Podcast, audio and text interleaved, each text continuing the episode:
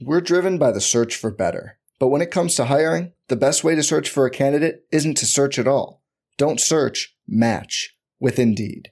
Indeed is your matching and hiring platform with over 350 million global monthly visitors, according to Indeed data, and a matching engine that helps you find quality candidates fast. Leveraging over 140 million qualifications and preferences every day, Indeed's matching engine is constantly learning from your preferences. Join more than 3.5 million businesses worldwide that use Indeed to hire great talent fast. And listeners of this show will get a $75 sponsored job credit to get your jobs more visibility at Indeed.com slash BlueWire. Just go to Indeed.com slash BlueWire right now and support our show by saying you heard about Indeed on this podcast. Indeed.com slash BlueWire. Terms and conditions apply. Need to hire? You need Indeed.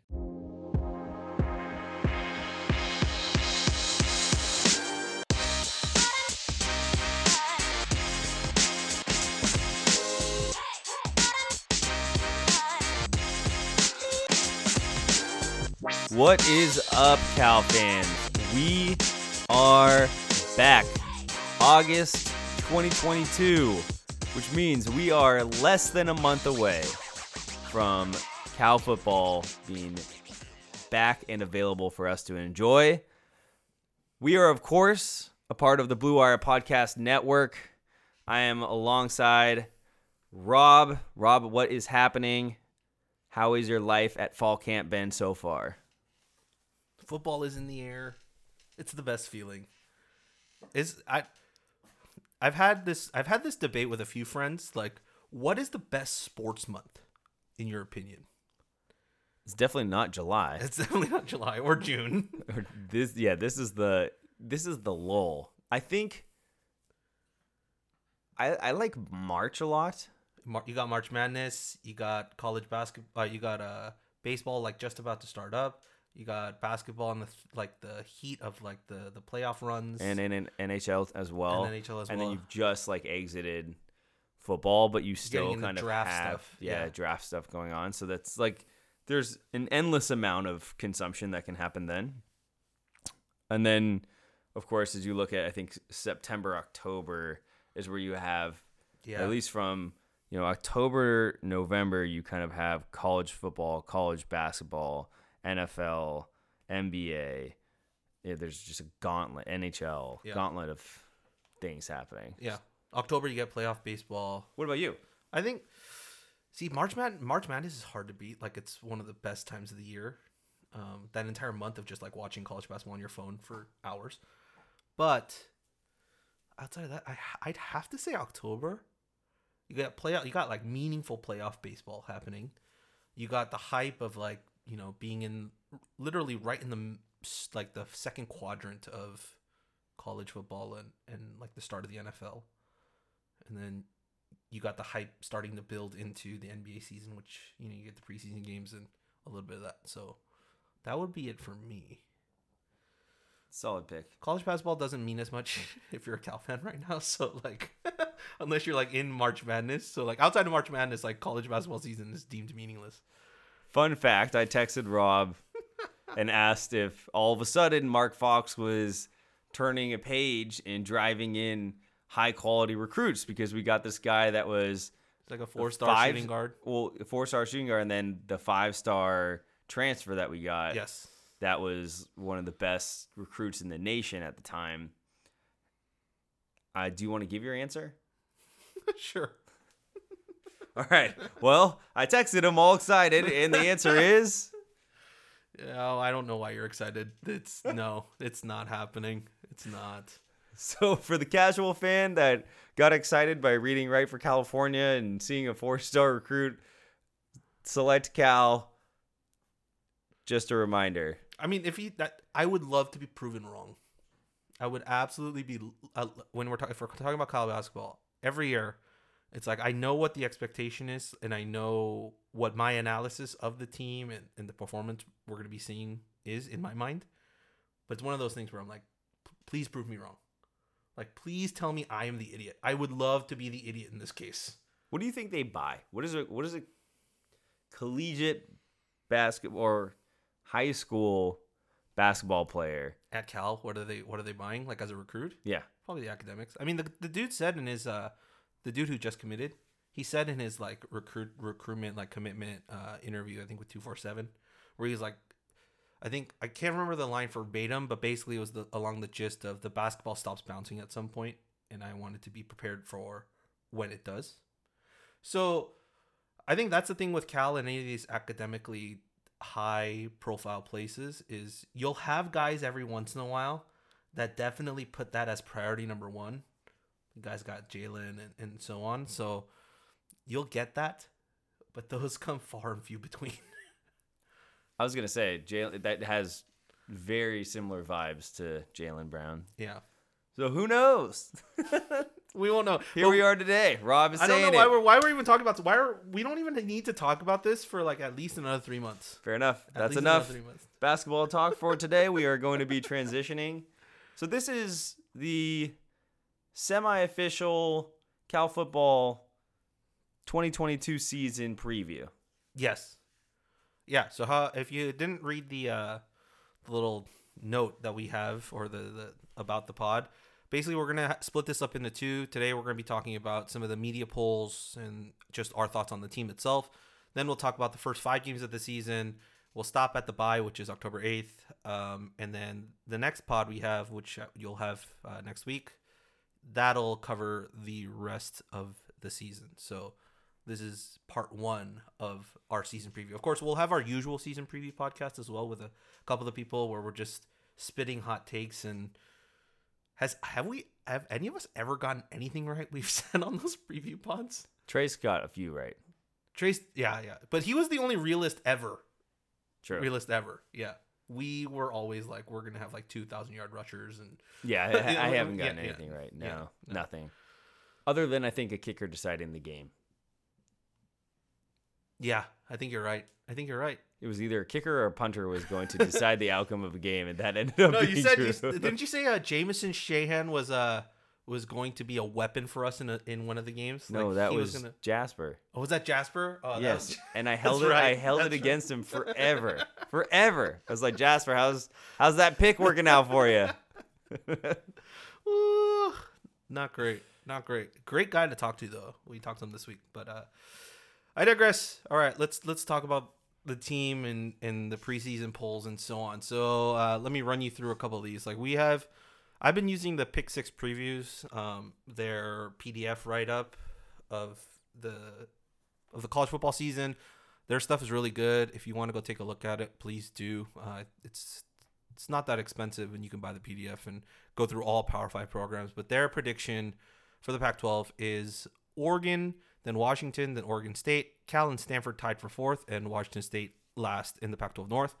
In the South, it's Utah followed by SC, LA, Arizona, Arizona State, followed and ends with Colorado. That's based off like their stats and their unit rankings and you know returning production and so on. The media poll, on the other hand, predicts Utah to win the Pac-12 again this year, 26 first place votes, uh, followed by Oregon with two first place votes, then SC with five, then UCLA, then Oregon State, then Washington, then Washington State, then Stanford, then Cal, then Arizona State, Arizona, and then Colorado at the very bottom, which I have a lot of questions about this, but Yeah, it that's- just shows you how little the media knows. What do you mean Washington State? What in the world? All right, first of all, can we just like poke some holes in this? Washington is breaking in a brand new coach. And Everyone quarterback. That, and quarterback. Everyone that's saying Washington is going to be this powerhouse, prove it. Prove it to me that that's going to actually happen. Secondly, USC is going to win the conference. I don't give a shit what anybody says. Utah is not going to beat SC. Oregon is breaking in a new coach. I'm not bought into Oregon being the second best team in the Pac 12 this year. USC is the best team in this conference and, until proven otherwise. And and then wow. And then Andy's been hot fire to start this. yeah, and Wazoo, are you kidding me? Uh, What what what possibly could you see in Washington State right now that you're like this is going to be the seventh best team in the conference? they had a great year last year. They had, Great year? well, I mean, after Rolovich, they had a pretty good year. It, yeah, but So that so to to I'll I'll I'll uh I'll give you some I'll give you some stuff to help your side first. okay? Perfect. Yes. Uh, Feed the ego. I'll feed you the ego first. I don't understand why you would vote Washington State or Washington um, or Stanford ahead of Cal in this particular circumstance without them having proven anything. Because Cal was 0 5 in games decided by one score or less last year. If if even two of those five games go in Cal's favor, that changes the entire narrative of the Cal football season in 2021. So if you take that into account, why isn't that taken into account a lot more than having one team that had coaching turmoil, one team that had coaching turmoil, and one team that had coaching turmoil? You can decide which of which one is which, but I mean that's that's my thing. Like Washington, so but then I'll play the other side. I'll play devil's advocate here. Like for Washington State, I think this is the year they can they they're giving them the benefit of the doubt that Jake uh, Coach Dickert like whatever he did at the end of last season will carry on into this season. Right? That's the I think that's how they voted here. For sure. But then if you take that mentality, how do you take that and say I guess you can say that with Washington like Kalen DeBoer had a good year at Fresno State last year and that's just going to kind of continue on. But like that's that's there's this disconnect there. Like you can how do you say that about Washington but then like you and then but then you give like SC like only third? Like if that's if that's the mentality, right? Is that SU should be first. SC should be first because if they if that's the if that's the continuation, yeah. um, I still believe it's Utah's conference to lose only because we haven't seen Lincoln Riley with this roster, right? Like we know that he he has the relationship with Caleb Williams and, and all that, but like just in a new conference, in a new setting, does the entire team know the playbook and and can do what he wants them to do like right out of the Well, gate? air raid, air right? to a certain degree. Um, but like you know how he wants his wide receivers to be, where they want to be, like where they're placing them. It could have been a totally like a big revamp, and if, especially defensively too, would have been a total revamp. So that's what I don't know, and that's like a that's the big question mark. Same thing with Oregon, like like the Oregon, SC, Washington, right? Those three schools we know probably have the best talent in the entire conference. I think if if we're just gonna look at stars and and other recruiting stuff, they probably have the top three uh, programs in terms of talent floor. But all three have new coaches, Yeah. so I mean, it, this is it's super silly. I, I don't understand when you look at Cal. And see, I understand the Stanford pick because do you? Oh wow, I think so because do people like it's but it's conflicts with why would you rank Cal? It people like consistency. yeah, They know what they know, right? It's like eh, you could pick Stanford pretty easily with David Shaw as the head coach and be like, eh, like it could be middle of the conference and then maybe better. You know, it's like they're probably not going to be the absolute floor, but most likely going to be somewhere in the middle with like you know the early days had the potential to go much higher. So I sort of feel like you know what you get, but like how do you not look at Wilcox and say the same exact thing? You're like, when was the last time like how consistently have we finished ninth? I feel like we've been higher than that, but maybe that's my optimistic revisionist history here. yeah. I mean, if Um, you're going purely off last year, like what did you see from Stanford last year that makes you think? That they would be better than Cal. Yeah, A hundred percent. But particularly, I- I'm shocked that I, I just think like in a room to head coach, I was n- pretty surprised that Washington State, especially after having Mike Leach and then the disaster that was Rolovich. I thought that they would go out and try to really grab someone and. And good for them for going the consistency route. I just don't know if you're going to see that year one and the, the difference between being the coach the the entire time versus taking over and having a galvanized team that kind of wants to prove the world wrong because you know our head coach is left in the middle of the season. And so there's there's some natural tendency there to go above and beyond. But yeah i mean this is this is silliness with se that's crazy. Third? Third? With that roster you've literally Caleb Williams and then the best wide wide receiver in college football. Like where I'm sorry, and then oh, we're gonna add in like every single talented player and in the transfer portal. from the transfer portal and was it uh, Dye at running back? Like dude they're gonna be they're gonna be so dynamic. I i just don't buy it. I don't buy it. I think you're right like utah has earned it. Well, they they also return like the majority of their like proven talent, right? yeah. I i, mean, I that- just think like that's it's, why. it's weird to me. Like oregon state's super volatile because they're the they're the inverse of us. And jonathan smith i actually like a lot but i think they're the inverse of cal. And if you look at what our strength is our strength is defense and all we did was add a tremendous amount of talent to it in the offseason so that's where i get really confused is like you know that cal is going to be at least competitive in every single game if they have a good defense then my question is what are you seeing that you're not buying from Cal's look going into this fall uh, media person? That's my question. Like, what are you probab- not buying? Is in? I mean, wouldn't you agree that it's probably the skew towards offense, like just football in general, right? From college to the NFL, we we don't as heavily scrutinize the defense, but like offense and like scoring is like that. Those are the highlights. That's the who we talk about. The quarterbacks are who Oh, we yeah. talk about. The skill positions are who we talk about. The yardage is what we talk about. The touchdowns are what we talk about. Like that I think I think you have a somewhat of a bias to that just overall from a an overarching like the, of the entire sport perspective. And if that's the case, yeah, Oregon State definitely sh- should be up there and you're giving Jonathan Smith the benefit of the doubt. Like honestly speaking, if you're an Oregon State fan, I think this might be the the can can Jonathan Smith take Oregon State to that next level is Mhm. this year. Mhm. Like they're giving him the benefit of the doubt of that now, right?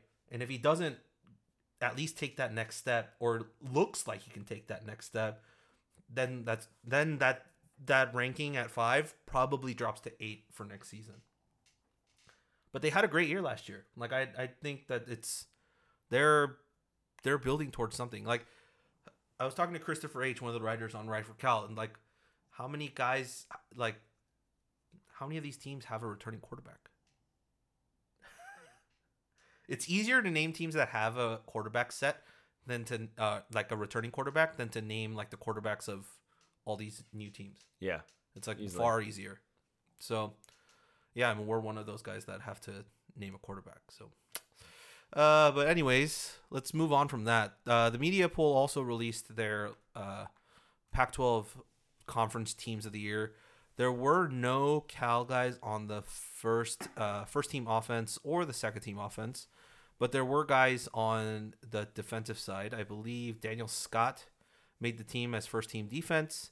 I believe Brett Johnson made second team defense, and Jackson Sirmon made first team defense as well. So they clearly know. they clearly know we have Sirmon. They Yeah. clearly know that Brett Johnson's returning. Yeah, and then also uh, honorable mentions. We got Damian Moore at uh, the running back spot. None of our wide receivers. That's gonna be a chip on their shoulder for sure. Um, I Matt Cindric and Ben Coleman both made uh, honorable mention for the offensive line, and uh, Olafemi Oladejo um, also made it for Cal at linebacker, and at defensive back, of course, Lu-Magia Hearns, who is the star in making for us. And I believe that was it. But yeah, what do you think of that? What do you think of that list? Are those the names you immediately think of, like when you're thinking of the Cal team, like heading into this year? Uh, I don't know. I think that's really. I mean, I th- think that we have a lot of excitement at the wide receiver position. We do. and there's a at least to not have any honorable mentions is I think a little tough there. I imagine you're right that that room is pretty upset about that. That also, I mean, uh, to, to like to be a devil's advocate on that, also comes down to production, right? Like we know that those guys are good, but if they only produce like 200 yards last year, like yeah, yeah. you can't really say that they're honorable mention if they're they're barely they're barely playing. Yeah. I mean, I didn't know I didn't know if they were going to get Damian Moore. I think there's definitely the running back Room is yeah, is absolutely stacked. But uh yeah, it just always feels it I mean, it's- I don't know. I don't know. Put Jermaine Terry on there for tight end. or Latu. Latu. Latu's up there too. Um, yeah, I mean, uh, we can we'll we'll go through the roster real quick before we head on to the first uh, five games of the season. Um, some big number changes, I think, for people should know. Craig Woodson, safety, uh, is now number two on the defense. Jeremiah Hunter moved from 10 to 3. Jermaine Terry moved from 87 to 4. Jaydn Ott takes number 6. Uh, J Mike stays at 7. Uh, Jackson Sirmon takes number 8. Oladejo at inside linebacker moves from 43 to 10. Mavin Anderson moved from 17 to 11. Um, I think those were some of the, the more notable ones. Um, I'm shocked that we allow people to take number 10. We got to retire that one. That's a good question. That's a that's a that's a good off-season pod question. Is like what next numbers get uh, retired? Like we know 12 is for sure, but like do, are there any other ones? Um, some roster notes, of course, as well.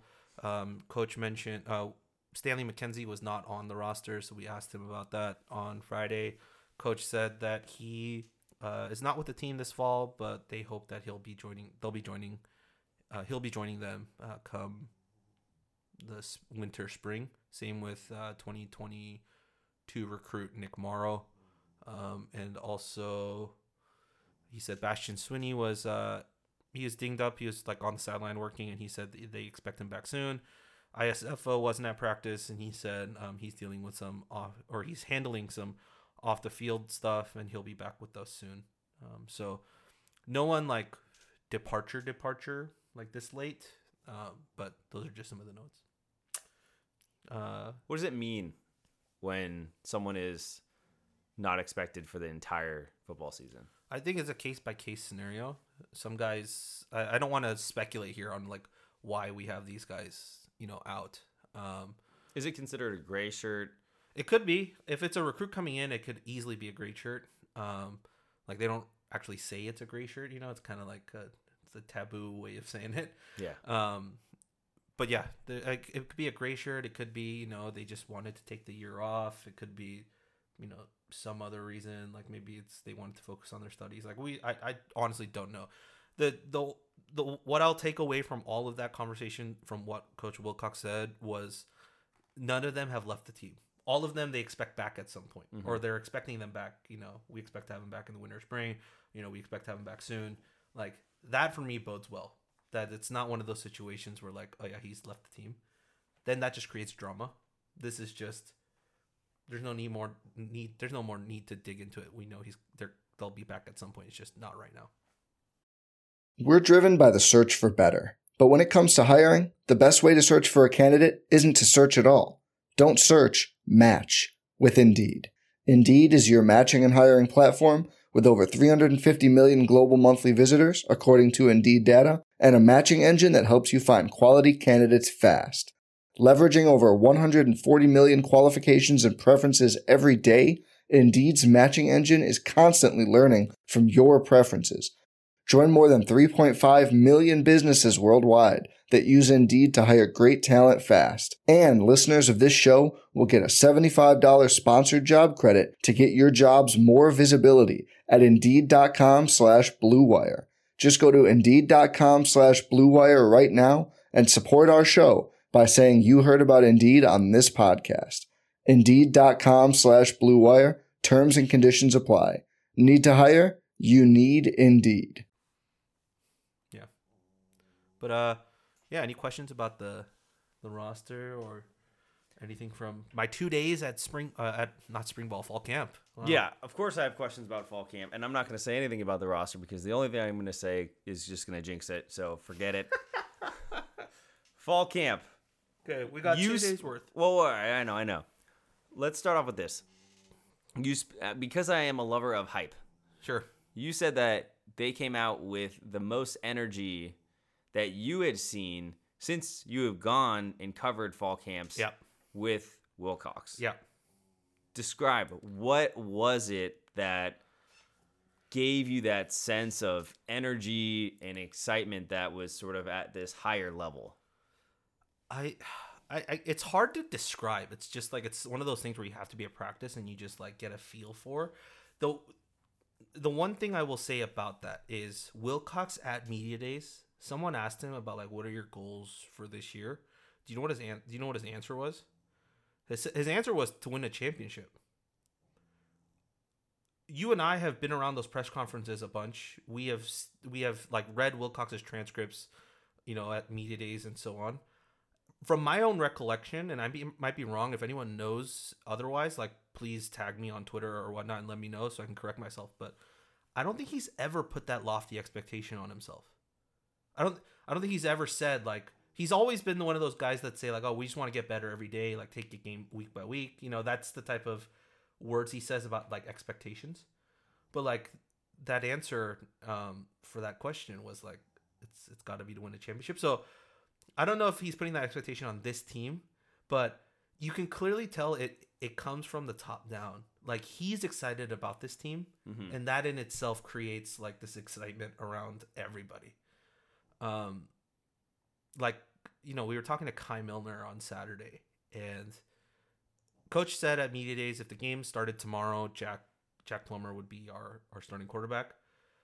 I think that's after two days of camp with just spider shell or spider shells and like no contact whatsoever i think that's the case. Jack plummer right now is the one.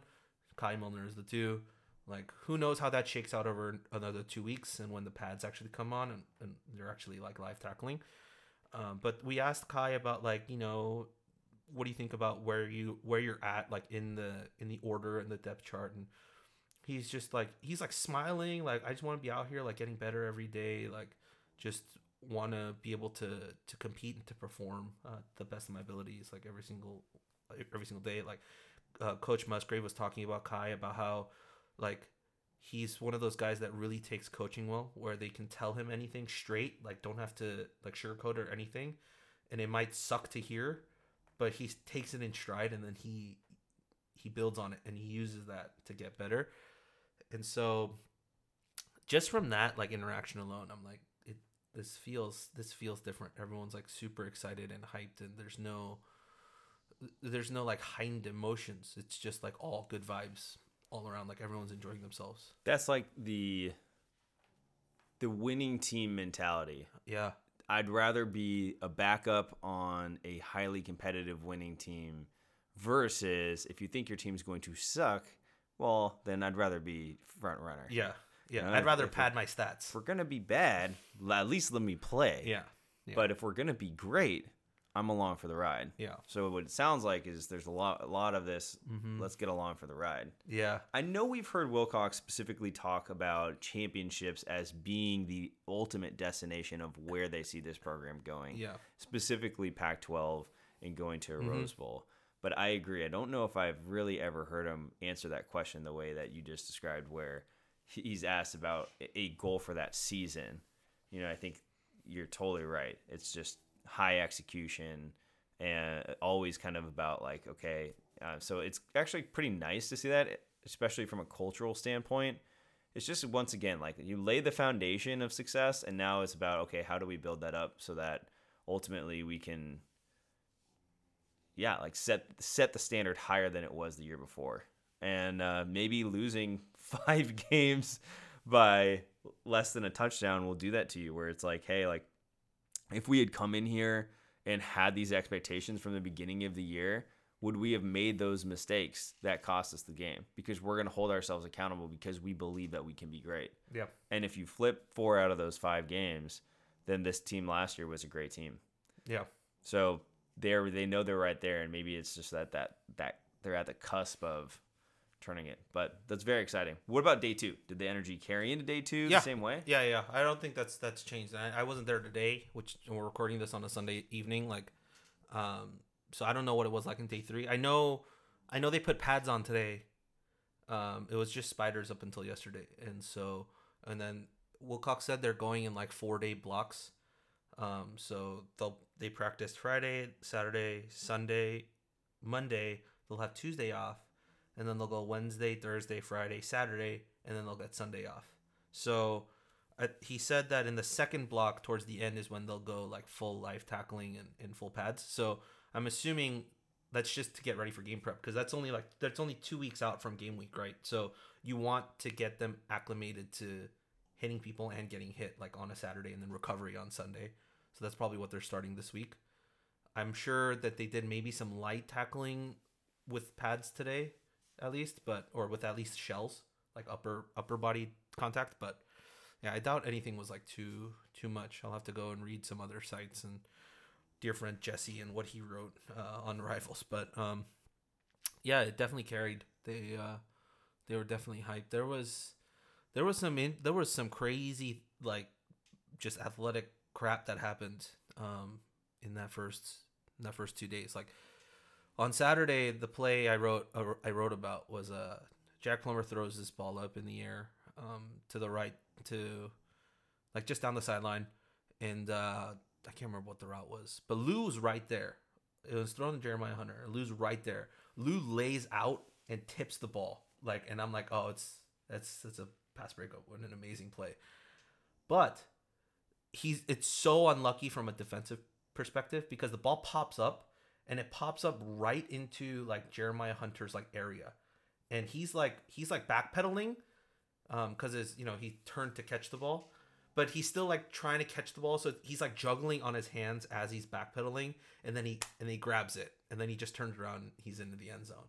So like offensively, what a hell of a play to be able to keep your concentration like that. Defensively, it's like like what what more can you do? Like you you played it perfectly, you got your hand on the ball, you tipped it away, but there's nothing you can do about that. Um, and then Sturdivant actually on Friday was just caught a pass over the middle, but he like laid out to get it. Like he just he do- he dove for it.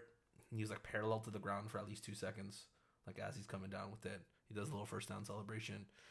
Um, but yeah, the, there's some there's some athletic plays that are happening left and right. So, and uh, everyone's asking me, they're like, "Who's like, what do you think about the quarterbacks?" I'm like, I honestly like ask me again in a week and a half because I really can't tell what the quarter. I can tell you like how they're throwing in seven on seven, but that doesn't make a difference when they're playing a game and there's like a four man rush coming at their face and their own line can't hold on to the pocket. Like that's what we need to see. This defensive line is outstanding and this offensive line has a lot of question marks. So this defensive line is definitely going to help um, answer some of those questions. And if we can't answer those questions in fall, it's going to be a very very long season. But like that's well that's where we'll find out where the quarterbacks are too. Like are they good in the pocket? If the pocket collapses really quickly, are they good with their feet to get out, still you know keep the play alive, whether it be with their feet or eyes downfield and, and making the throw. And so that's the things I want to see, but I won't be able to see that until probably later in the week. Well, one of the thing the things that jumped out to me when watching Plummer was that I felt like he had a live arm Mm-hmm. and could put a lot more zip on the pass and also hit deeper routes than what we've seen from previous quarterbacks. Yeah. I was wondering if that is remotely true in your experience or Or, yeah, he's uh. So you saw it over spring camp and spring ball, like, you know, not to knock on Chase, but it, he's just a different type of quarterback from Chase. He's a pocket. He's a pocket passer. Plummer is. So, like he has, he definitely has a, a great arm. There were question marks about like his timing on throws and so on during the spring, and I wasn't sure how to read into that. Whether it was just him still, you know, learning the playbook, learning his wide receivers, or like is that the reason he got benched at Purdue? And I wasn't able to tell which which it was. But after watching two days of camp and watching him throw, it's clear it was a timing thing with the wide receivers. Like I know they went through play run practices and you know throwing sessions and whatnot, and his timing with the wide receivers is a lot better. Hmm. Like, like I, Survivor 46 is here, and so is On Fire, the only official Survivor podcast. And we have a twist this season. The winner of Survivor 45, Dee Valladares, will be joining us every week. We're going behind the scenes of the biggest moments, the how and the why things happen, and the strategy and analysis you can only get from someone like me, a Survivor winner. Listen to On Fire, the official Survivor podcast, wherever you get your podcast. I was sitting there watching it, and then uh, Jesse looks at me and goes, "I think I'm coming around on Plummer being the starting com- quarterback." Like I think all of us were hoping it would be Kai, um, but Kai's definitely has struggled the first few days. Um, he's gotten better every day, that's for sure. But it's just he's still a little bit below what they're probably asking of He's a redshirt from the freshman. Yeah, yeah, We, we forget he's he's a registered freshman. yeah. He's only two years in. Um, so yeah, that's the that's the that's the big question mark um, that most people are asking. But to answer your point, yeah, he definitely his arm looks better. It's it, there's definitely zip on the ball, and he has thrown the ball into some very very tight windows, which I was very impressed with. Yeah, and that it, too is also. I mean, it's a double edged sword. Yep. and that was like the games that I watched, the, the you know the picks that he made. But I was just kind of happy he was making the throws, Yeah. and that will be the big question mark for me as we go into the actual season. Is are we going to be okay with that? Because we haven't, we have not been happy at all about any turnovers, and you and I have talked about do we discourage a mistake so much to the point that it is a big negative Yeah. and holds us back Or where they don't take risks at all. yeah, you almost are so risk averse that it just completely shuts down the entire thing and looks like this weird offense that just just stays within itself and never does anything remotely exciting. Uh, and then now you have somebody that could potentially break out of that. Are you are you okay with that? Are you creating a culture of saying that you know Yeah. may and maybe you look at this defense and you're like, yeah, Yeah. like we can afford those types of mistakes. We can't afford the mistakes we were making in past seasons where it was backbreaking interceptions at always the worst time, um, or like those mistakes when you're giving up points and taking points off the board. But can you be in neutral field position and say, all right, Yeah. We're on the 45, third and seven. Rip it. Don't get it? It's fine. Just rip it. Like, that would I'm, be I'm cool with that. that I'm would be cool with that. exciting. Yeah. that would be Yeah. very exciting. Just rip it for 40 yards. Like, I'm, or 35 yards. Like, I'm fine with that. imagine we'll co- say the words "rip it." I just can't even Just F it- create that in my mind. F it, throw deep. Just get that one on. If you see one on one on the outside, you take it. You take it every time. Jack, over here, over here. Rip it, bro. Rip it. Ah. oh shoot. Um, yeah, uh, that's that's all I have right now. Um, out of the newcomers, uh, no one has really impressed uh, so far. Like out the gate, I will say, Va- Vaticani, who is the off- off- offensive lineman that we've brought in.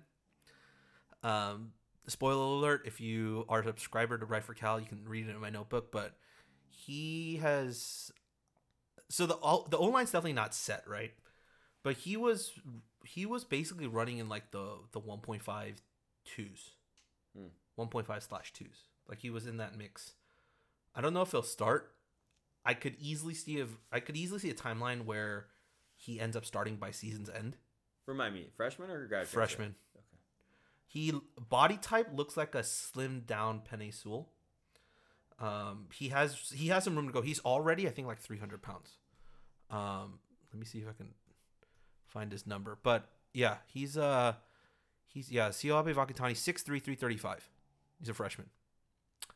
He's good. He's the one guy that like all the guys that I talked to with the team heading into this season, like over the offseason and, and last year when they were working on this recruiting class, like they all thought that that could be the guy that's out of the freshmen that could start.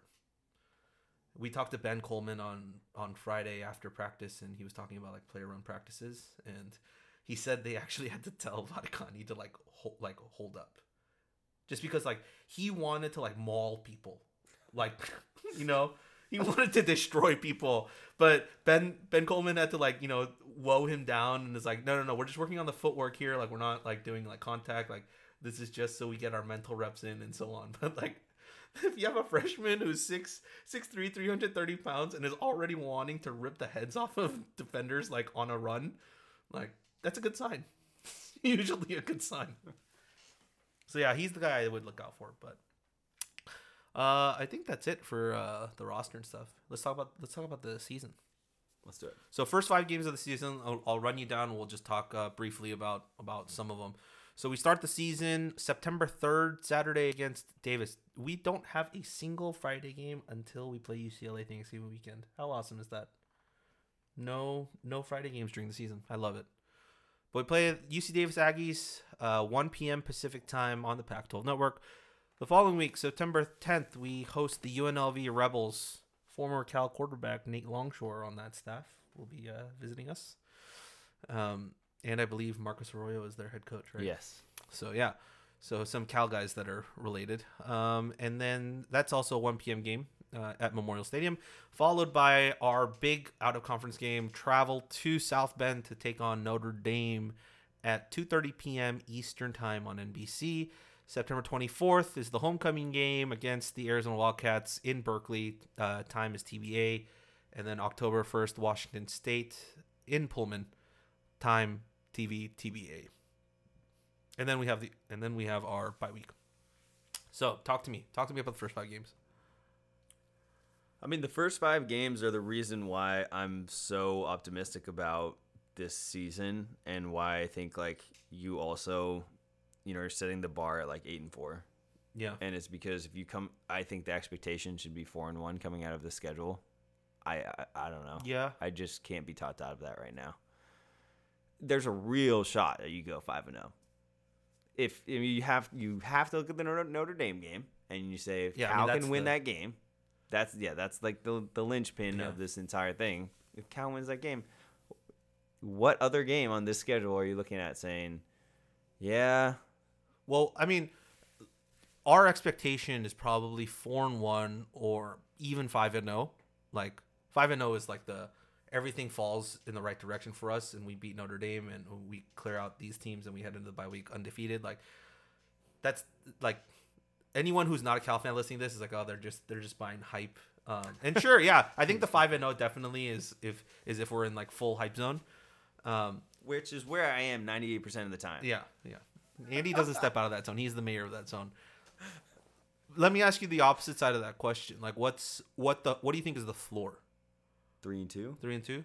So like anything anything below three and two, you're probably kind of upset about heading into the bye week. Like, Dude, if, It's kinda if it's two and three, and then you're staring down, you know, the Oregon, USC, gaunt- Oregon State, yeah, the gauntlet. stand, you know, that if you're two and three staring that down, it, it's going to be the same thing that we had last season, where you're just going to have a lot of people being like, "How do you get to seven? yeah, it's a math game now. Yeah, I so I, I just think like two and three. What's really interesting is if it's two and three, but you win against Notre Dame. you know, Yeah. or but I just don't think there's any way two and three. Would you would you rather take the Notre Dame game or would you rather take two in conference wins? Do you know what I'm saying? I think Would you- for yeah, yeah, like you go it's- 0 and 3 and then you you, Yeah, yeah. you kick off Pac-12 with two two two wins. Like what would you prefer? I mean, I actually think for the brand and for the conference, it matters more to, beat beat, Notre Notre, Dame. Dame. than it does like where we would finish having a two and three record. but I guess you could make the case, hey, like okay, going into conference play, 2 and oh. two and zero is that's huge. So I guess it's sort of like, do you look at it? Yeah, I mean, we don't owe the Pac-12 anything, but it would be better for I think the overall brand.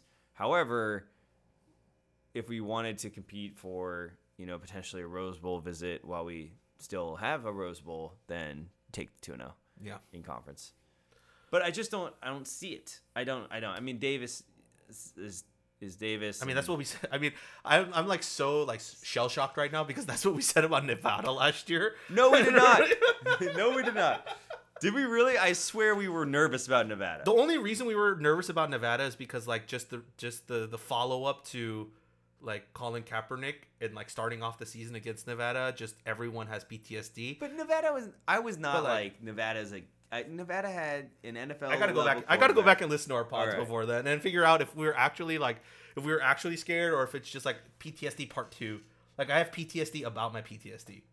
Like that's Yeah, because really, it wasn't it from North Texas? Like it's like it's PTSD of PTSD. It's like PTSD. it's, it's just like the inception of PTSD. Yeah. It just keeps you just keep falling asleep into a deeper, deeper realm. we are going to win at home against Davis. Period. Full oh. stop. That's where I'm at. with Andy that securing that win. and then UNLV, I do see how you can get into this game of well, it's Marcus Arroyo. He knows Cal very well, and uh, you know they're familiar. Uh, there's people in that program that know us, and Coached with some of our coaches. yeah, so I can see their nerves there. I don't pretend to know that much about UNLV, but it's a game that you have to look at if you're Cal, saying we have to win that game. Yeah. Like there, you just cannot. If it's on the road, fine. You can throw some things out there, being like, "Well, it's a road game." Blah blah blah. Vegas. Yeah. No, it's at home. Like you win these games at home. You have to go two and zero into Notre Dame. You come out of that two and one. You're back at home against Arizona. You have to beat Arizona at home. Period. So and like that, and Wilcox is gonna be furious about that last Arizona game. So I don't think there's any chance that they come. I mean, obviously, it's gonna be like, dude, you're crazy. But I don't think there's any risk with the Arizona game, despite the history, despite the madness. Do you remember the last time Arizona came to visit? Do you remember what happened? I, re- I do remember. I watched our I watched our remember- quarterback Do you remember? You also hand them the game. yeah, and also remember their quarterback, Yeah. Khalil Tate, just double overtime, just having, remember that having his one. way with it. So uh, Well, we did Yeah. go for it. yeah, yeah. All right. So that's the thought there, and then so you you I kind of look at the three home games and as like every single one of those has to be a win, and there isn't really an excuse that you can have for not having those be wins. And then if you want to toss up Washington State and you want to toss up Notre Dame, or even if you wanted to say 75-25, you know, Cal being 25 chance to win that game, I'm fine with that. But I, I just think like three and two is your floor. Yeah. Four and ones you're kind of better, and five and zero is a stretch goal. That's not really that out of the question as long as you take care of Notre Dame. And you know, is that realistic that we take care of Notre Dame? Like twenty five to thirty percent chance that we win that game is where I'm sort of at. Yeah. I mean, I would agree. I mean, I'm I'm looking at the the pick six previews about about Notre Dame and, and some of their big biggest like they're replacing quarterback too, right? They don't have Jack Coan anymore. It's probably going to be Ty, Tyler Buchner, um, and according to pick six, uh, he got some game reps as a true freshman. He had 300 yards rushing. It looks they, it says that Tommy Rees, who is a former Notre Dame quarterback and now they're or and their offense coordinator for the last two years, he will probably be adding some like re, uh, zone read options, RPOs, quarterback sweeps because Buchner is a dual threat quarterback. We have historically not done very well against dual threat quarterbacks. No, but this linebacker, I, this linebacker group Yeah, is I- different. So here's here's my thing is um Notre Dame's offensive line, right? In 2021, so last season, guess how many offensive linemen they had to replace? Uh, they're starting five. Three. Four. Guess how many guess how many of the five is on the roster for 2022? Two. All of them. Yeah, so it's the classic everyone got experience. and everyone got better. Yeah, yeah. And consi- knowing their recruiting pedigree, it's like everyone's just gonna get better, and that line's even more tight knit now. So, like they they have that. I mean, granted, they lost a bunch of guys, um, especially on the defensive end. They lost a lot of a lot of guys in the NFL, and also on offense, like they lost the Kyren Williams, who was the school's first back to, per, to post consecutive 1,000 yard seasons since Darius Walker in 2005 and 2006. He's not he's not there anymore, so they have to replace that. So like uh, if you look at their like statistics, like last season, here's the big one, right? O line run push averaged about 3.3 yards. That's 91st out of Power Five schools. I don't believe that number will be that number Yeah. next year or Yeah. this upcoming season. I believe that number is going to be higher. And despite despite that being 91st in the country, they still had 144 yards on the ground per game. That's that's wild to me. It's going to be a hard game. Their passing offense, of course, ranked 20th in the Power Five last year, 283 yards per game, 8.1 uh, yards per attempt, and a QB rating of 150. like on you know for their entire team. and a touchdown interception ratio of three. Yeah, it's gonna be rough. It's gonna be really hard. The on- the the saving grace for us is we just have to hope that they have a repeat of the Fiesta Bowl. Mm, true. So they had a twenty-eight to seven lead yeah. in the Fiesta Bowl, and they lost it. So I think that's the thing is is I keep saying like interim coach, Well, now interim no longer. interim to head coach. Yeah. You know, you just don't we just don't have the body of work. And so it's like easy to be high on it and say, great, he's going to be the next Lincoln Riley Yeah. and elevate the program, but you just don't know. I think the only thing you could you could probably say from this because most of the coaching staff stayed intact. I believe not a single one of the assistant coaches went to LSU with uh, Kelly. So if all of if I haven't looked deeply into it, but if all of them have stayed, you know the offensive like scheme, production, all of that under Tommy Rees and all those guys, that'll remain the same. So you have continuity there. Defensively, it's it's Marcus Freeman. Like he's still going to take care of that defense. The defensive schematic will stay the same. All these guys that they brought in fits their system, so on, and they'll grow into that. The only X factor through all of this is how much Marcus Freeman dictates the game plan and what he calls. Mm-hmm. Like what that's that's gonna be the deciding factor in this game. Like, does he decide to go for it on times where he shouldn't have, or not go for it on times that he should have, or was too conservative, you know, telling his offensive coordinator like, let's just hold on to the ball here and run out clock, or or whatever it may be. It's gonna come down to those coaching decisions and less about like the scheme, the staff, and like coaching guys up. Like we, that's gonna stay the same. That's always gonna be there. So we just have to hope and fingers crossed that we just get like one or two mistakes from him and we're able to capitalize on it. I think that's how we win it. That's how we win at Dame. But I mean that that's a, that's gonna be a hard game. It's going to be a fun game. It's gonna be a really fun game though. I mean, all of us, all we're there's a big crowd out there. Andy, you were talking right before we like started recording that the the bus guys that were were tagging on along with said that the, the, the biggest surprise for them in planning for this football season has been Cal fans. So That was a huge compliment. Yeah. And then I was like, make sure to tell the Big Ten that. Yeah, yeah. I mean, just to go off of Notre Dame, one more thing. They actually start the season at Ohio State.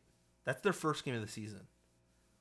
So that's also going to be pretty telling to me. If they get blown out by Ohio State, like that'll give me some hope. A little bit of hope. But if they beat Ohio State, like I'm going to be like, "Oh, yeah. Oh, this ain't going to be good." Yeah, it's. I mean, the thing, the thing with, the thing with, mm, I'm scared to say this one. The past precedent for us in out of conference games on the road has been good, Except for last season. right? But competitively, Yeah. we still play competitive games, True. even if we don't win them. True. And you know, even when we went to Ohio State, I remember being there, and that Cal team was really bad. We were a couple field goals away from winning that one too. we blew the game. we had that game. So we play pretty well on the road. So it could. I mean, it just we haven't seen a ton of blowouts unless you know UCLA seem, seem to get whooped by UCLA. No, in uh, the- Zach in the Charbonnet, yeah. era. But it's just sort of why I can you can travel to a game for the most part with Cal football and feel pretty good about the fact that it's going to be relatively competitive. Yeah, I can agree with that. We'll see how it goes. So yeah, that's our takes right there for the first uh, five games of the season. So now it's the bye week, and then uh, I guess with the next one, you'll you'll hear us talk about the rest of the season and where we think we'll we'll end up by season's end. I think that's it. That's it for this podcast. Of course, I'm Rob11HWNG on Twitter. Andy is Andy Johnston on the internet in What? various places. My full name? Good lord. It Dude, literally says that on this on the podcast. It has your full name. my name is Andy J. B. Smith. I'm not on I am officially on Twitter, but if you tweet me, you shall get no response. He's unofficially on Twitter. I am off of all social media right now and probably forever. But if you ever want to hang out at a Cal game, catch me at the Write for California tailgates and at Notre Dame at the game. Oh boy. probably pretty Inebriated. Uh, once again, this, that's it for this podcast of the Golden Bear Cast. And as always. Go Bears.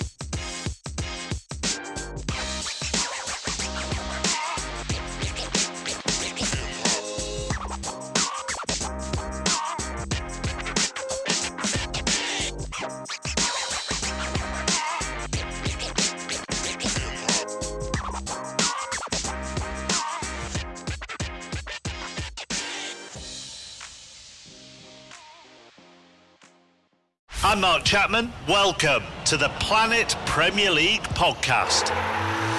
Each week, Cesc Fabregas, Nedum Onuoha, and myself talk all things Premier League. As a player, you don't have time to talk. No. You don't have time to make a plan. You just need to deal with wave after wave after wave. We watched Coach Carter, and he said, "Oh, afterwards, the game's just about doing this for your teammates." And I remember looking around halfway through the film, and half the squad was asleep. Planet Premier League. Listen wherever you get your podcasts.